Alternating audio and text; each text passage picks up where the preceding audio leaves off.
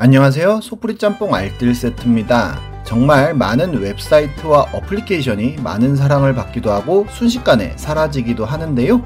지금은 이런 온라인 서비스가 없이는 하루도 제대로 살기 힘들 것 같기도 합니다.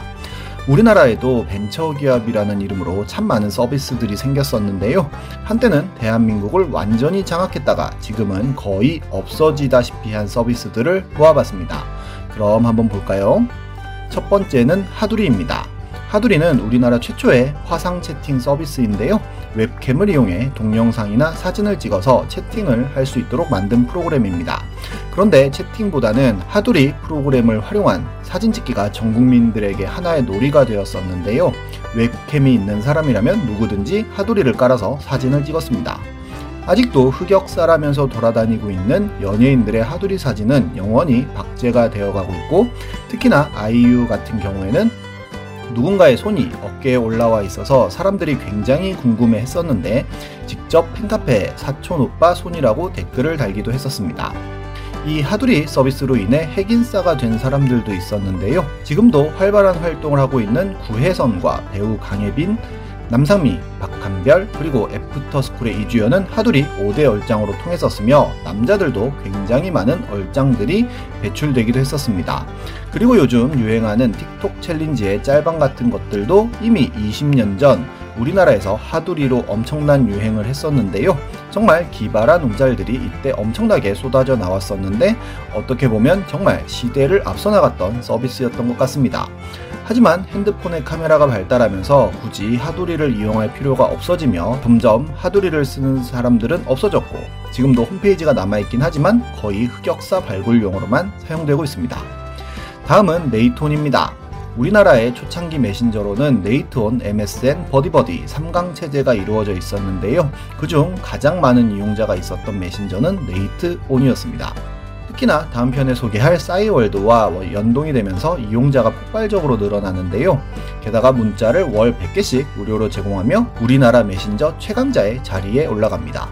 네이트온의 대화명으로 본인의 기분을 표시하는 것이 거의 국룰이었으며 켜면 자동으로 로그인까지 해놓는 컴퓨터가 대부분일 정도로 안 쓰는 사람이 없었지만 SK컴즈 개인정보 유출 사건으로 엄청나게 많은 보이스피싱이 네이트온으로 활발히 이루어지면서 굉장히 많은 사람들이 탈퇴를 하고 스마트폰과 카카오톡이 출연하며 많은 사람들이 카카오톡으로 넘어갔으며 PC판 카카오톡이 나오면서 호흡기를 떼버렸고 지금은 SK 사내 메신저로나 사용되고 있습니다.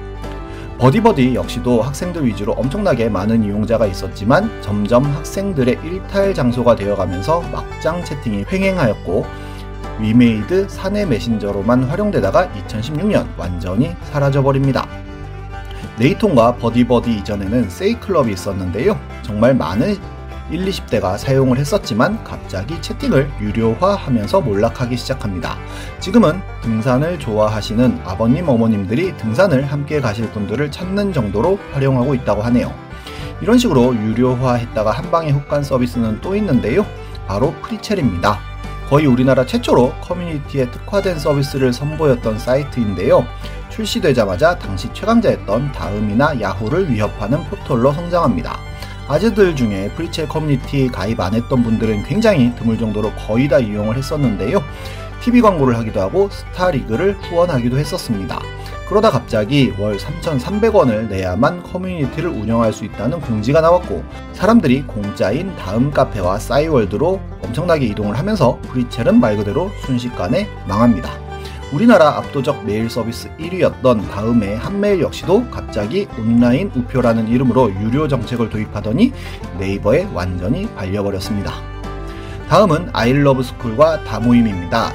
아이러브스쿨은 온라인으로 동창들끼리 모일 수 있는 공간을 마련해 줬는데요. TV는 사랑을 싣고 같은 프로그램에서 연예인들이 동창들을 만나는 모습을 보던 사람들은 실제로 아이러브스쿨로 오랜만에 같은 반 친구들끼리 모이게 됩니다. 이는 결국 오프라인으로까지 연결되면서 엄청나게 많은 동창회가 생겨나는데요. 아무리 반가움에 시작한 동창회였을지언정 결국 목적을 가지고 오는 친구들이 많았고 어딜 가나 있는 진상들이 분위기를 망치기도 했으며 온갖 이성관계들이 거미줄처럼 복잡하게 얽히고 설키면서 결국엔 뜻맞는 몇몇만 연락을 하는 정도로만 지냅니다. 회사는 회사대로 수입 모델을 찾지 못해 경영난을 겪다가 2017년 완전히 사라집니다. 경쟁업체였던 다모임도 비슷하게 몰락하다가 2007년 SM에 인수되어 스타 UCC 서비스 아이플닷컴을 오픈하지만 아직도 있었는지 모르는 사람들이 많습니다. 다음은 소리바다입니다. 인터넷 초창기 시절 PC방에 가면 소리바다로 받은 노래를 파도로 틀어놓고 앉아있는 건 거의 국룰에 가까웠는데요. 지금의 토렌트처럼 음원을 공유할 수 있어서 그냥 검색만 하면 거의 모든 노래를 무료로 다운받을 수 있는 서비스였습니다.